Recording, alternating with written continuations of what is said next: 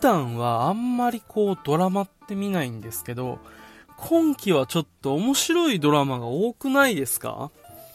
まあ多くないですかって言っても僕は3つしか見てないんですけど、そのうち、まあ2つ、もう毎週欠かさず見て、なんなら、リアルタイムで見て、録画したやつもう一回見て、で、TVer でももう一回見て、3回最低でも見るぐらい、ハマってるドラマが2つあるんですよ。で、それがまあ、あの、大豆田十和子3人の元夫と、えー、あとコントが始まる。あの、この2つなんですけど、この2つがね、今本当に面白くてね、いやー、これ見てる人どれぐらいいるんですかね結構ツイッターとかで見て、あの、共感できるコメントとかあったら、おーと思ってこう、いいねしたりとかするんですけど、なんか視聴率としては、大豆田十和子の方、あんまりこう、振るってないらしいですね。コントが始まるの方はちょっとよくわかんないんですけど、なんか、他のやっぱドラマの方が人気っぽくて、ああ、なんだかなと思ったりするんですけど、ぜひですね、これ見てない方はね、ちょっと見てほしいなと。もうでも、7話ぐらいまで来ちゃったんで、まあね、もう物語ももうそれぞれ佳境に入ってるわけなんですけど、もうあわよくば、あわよくばこう、なんかこう、有料動画、あのー、サービスそれぞれ配信してるやつとか、ねあれ、ああいうのって2週間とか無料じゃないですか。なので、こう、ちょっと2週間だけでもちょっと契約してみて、見てもらえねえかなと、FOD とか、あと Hulu とか、思うんですけど、それぐらい面白いんですよ。で、大豆田十和子と3人の元夫の方は、カルテット、僕見てないんですけど、そのドラマ。あの、をしてた坂本健二さんでしたっけ？脚本家の方。すごく有名な方で、で、もう一個、コントが始まるの方は、あの、プロポーズ大作戦の脚本で、まあいろいろと他にも有名作品手掛けている金子さん。なので結構こう、しっかりとこう、地に足ついたというかこう、それぞれ本格派のドラマなんですけどね、本当面白いんですよ。それぞれこう、なんて言うんだろう。僕の年齢っていうのもあるんでしょうけど、なんかこう、他のさ、もう、ラブコメワーキャーどうこうっていうよりも、本当にこう、しっかりと、あのー、積み重ねていく人間ドラマみたいなの方がもう最近グッとくるようになってまして、あのね、すごくいいんですよね。で、それぞれ面白さはもう両方あるんですけど、まあ、コントが始まるで言えば、マクベスっていう、まあ、あの、売れないお笑い、えー、芸人、まあ、トリオがいるんですけど、そこがもう解散を、え、するっていうことを決定してから、その解散に向けての、えー、まあ、カウントダウンじゃないですけど、その解散ライブに向かっての日常を描いていくわけなんですけど、これがね、役者を目指していた僕にはものすごく刺さる内容でして、まあそうでない人にももちろん刺さる内容いっぱいあるんですけど、より刺さるというか、あの、本当にこう、なんて言うんだろう。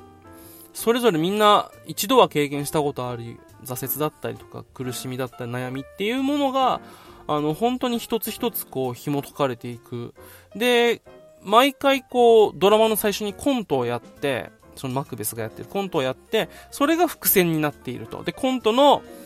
あのー、エンディングと、そのドラマの、その、その回のストーリーの、まあ、エンディングっていうのが重なるみたいな、そういうなんかこうね、うまい構造になっててね、これすごく面白いんですけど、まあ解散に、え向かっていく中で、でもやっぱり解散しなくてもいいんじゃないかみたいな、そういうなんか話も出てきたりとかしてね、事務所の方から。で、解散するしないみたいなので、あの、いろいろとこう、行ったり来たりしながら、その中で、えー、いろんなまたこう、出会う人とのこ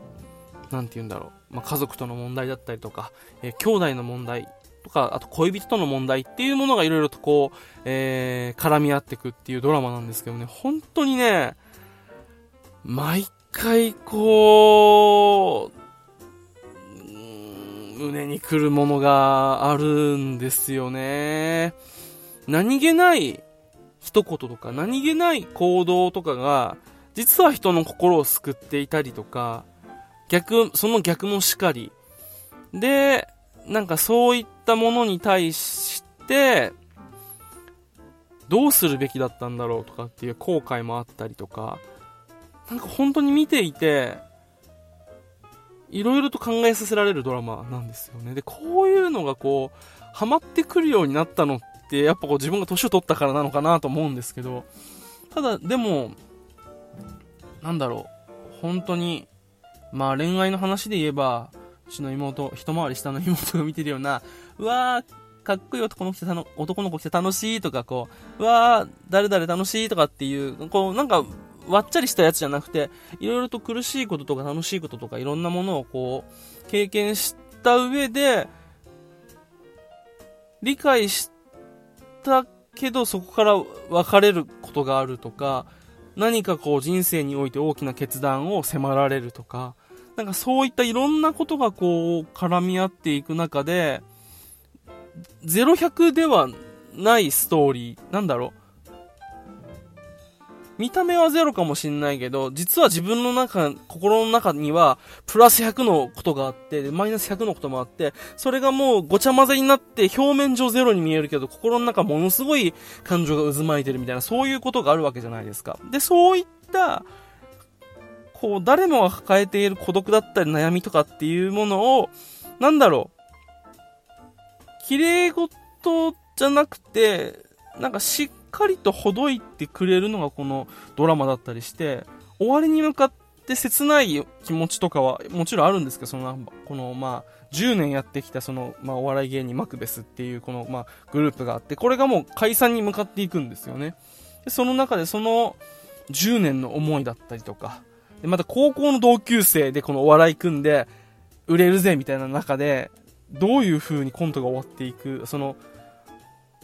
グループの、まあ、活動としていう、あの、まあ、お笑い芸人としての活動っていうのが、こう、どんどんどんどんこう収束に向かっていくかっていうのは、なんかドラマを見てるっていうよりもドキュメンタリーを見てるような感じがして、本当にね、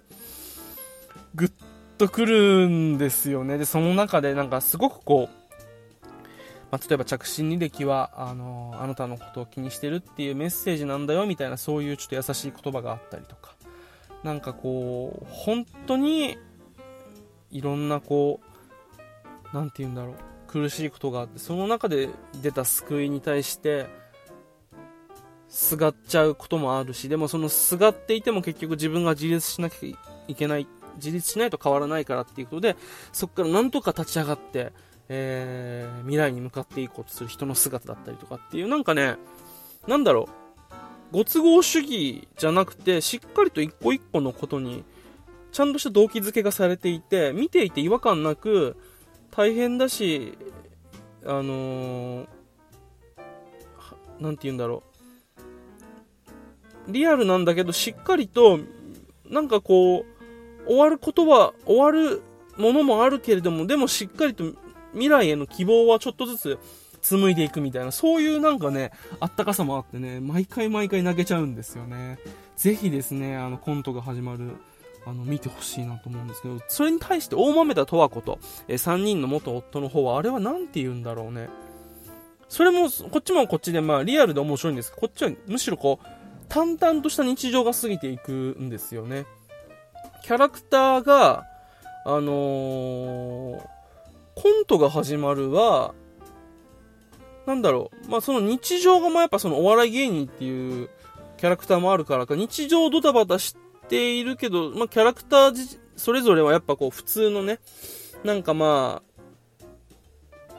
単純な、単純ではないけど、まあ、シンプルなキャラクターなんですけど、大豆田十和子の方はどちらかっていう淡々とした日常の中にすごく濃いキャラクターがそれぞれいて、で、その中の、この大豆田十和子を中心としたストーリー、まあ、日常を僕らは覗き見してるみたいな、そういう感じがあるんですよね。こっちはこっちでまたすごく面白くて、なんだろう。まあ、どっちにも共通して言えることなんですけど、なんか日常の中に僕ら絶対見てる何気ないシチュエーションだ何気ない出来事ってあるじゃないですか。だけど、あまりにも何気なすぎ、さすぎて見逃してしまうような出来事っていうのを丁寧にすくい上げて、それを他の人にもわかるようにちゃんと言語化していくっあのー、ことがすごく丁寧に行われているなっていうのは、このドラマ見て毎回思うんですけど、なんかこう、例えばなんか、ラジオ体操で、あの、他の人と周りのこの動きが合わなくて、えっ、ー、と、うっかり隣の人と目が合っちゃうみたいな、そういうなんかこう、ああ、あるあるって思うようなこともあったりとかさ、あとはこう、何があったかな、パッとは出てこないけど、やっぱそれが一番印象的だったから。ただこう、日常、なんか増田美里さんのエッセイじゃないですけど、そういう僕らの生活の中に確実にあるんだけれども、うっかり見過ごしてしまうようなことを丁寧にすくい上げて、それをなんかすごくこう、見ていて楽しいっていうかこう、飽きない感じでこう、丁寧にこう、繋いで、紡いでいくみたいな、そういう感じがしてね、すごくこれはこれでなんか面白いんですよね。もちろん、劇的なこともあるし、淡々とした日常が続く。だから本当にそれは、僕らの人生でも同じじゃないですか。だから、必要以上に大げさに演出もしないし、かといって、全く何事もないなぎの、あのー、物語を見たら、それはエンターテインメントとして成り立たないわけじゃないですか。っていう、この絶妙なラインがね、すごい、こう、気づかないんですけど、もうなんか、あまりにも綺麗にやっているので、でもすごいなと思って。淡々とした日常、誰かの日常を覗き見しているような感じなんだけど、しっかりとこうドラマはあって、でも過度に演出はしすぎない。だけどかといって、じゃあつまらない日常が続くかとかといったらそうではないっていう中で、あのー、このも3人の元夫とのこう物語というか、まあ物語も展開はそんなにしてないんですけど なんかこう、その中で生まれていく、なんかちょっとしたやりとりとかっていうのが面白くてね、ついつい見ちゃうんですよね。いや、めちゃくちゃ面白いんですよ、本当に。ぜひ、こちらも見てほしい。で、なんかこう、この大豆田十和子の方に関しては、自分の幸せ自分で決めるみたいな、なんかそういったこう、信念みたいなのがこう、でも、ストーリーの登場人物の、まあ、メイン側のね、あのー、ストあの、登場人物のなんか軸になっていて、これはこれですごく見てて気持ちいいなと。だから3回も離婚してるけれども、でも大豆田十和子はすごく幸せそうだし、なんかこう、その中でこう自分の楽しみを見つけたりとかして、生き生き生きてる中で、でも夫たちとのこうやりとりがあったりっていう、なんかね、すごい見ていて気持ちいいんですよね。特別何かあるわけじゃないんだけど、見ていて心地いいエンタメってすごいなと思ったりしてですね、なんか単純なドラマの面白さもそうですけど、構成だったりとか、描き方っていうのがやっぱこう、似てるところもあるし、違うところもあるし、っていうのでね、このコントが始まると、大豆田と和子と3人の元って本当面白いんですよね。もう終わっちゃうのがすごくこう、残念なんですけど、あ多分3回ぐらいで終わるんじゃないかな。って思うんだけど、毎回こういうドラマ見てて。こう、どういう目を持ったら、ああいうセリフとか物語が書けるんだろうねってすごく思うんですよね。見てる側からしてたら、ああ、わかるわかるっていうことって結構あるんですけど、なんかそういうことって、でも、本当に当たり前すぎて気づかなくて見見過ごされて、言われたら、ああ、あるな。この現象にどう名前を付けようっていう時に、しっかりとこう、言語化して名前を付け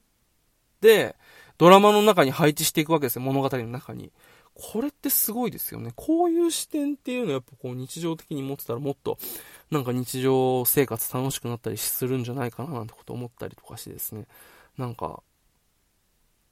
脚本家ってやっぱすげえなって思いますよね なんだこの最後の終わり方って感じですけど、でもなんか本当に面白いドラマなんでぜひぜひ見てみてください。それでは、最後までお付き合いいただきありがとうございました。よざちでした。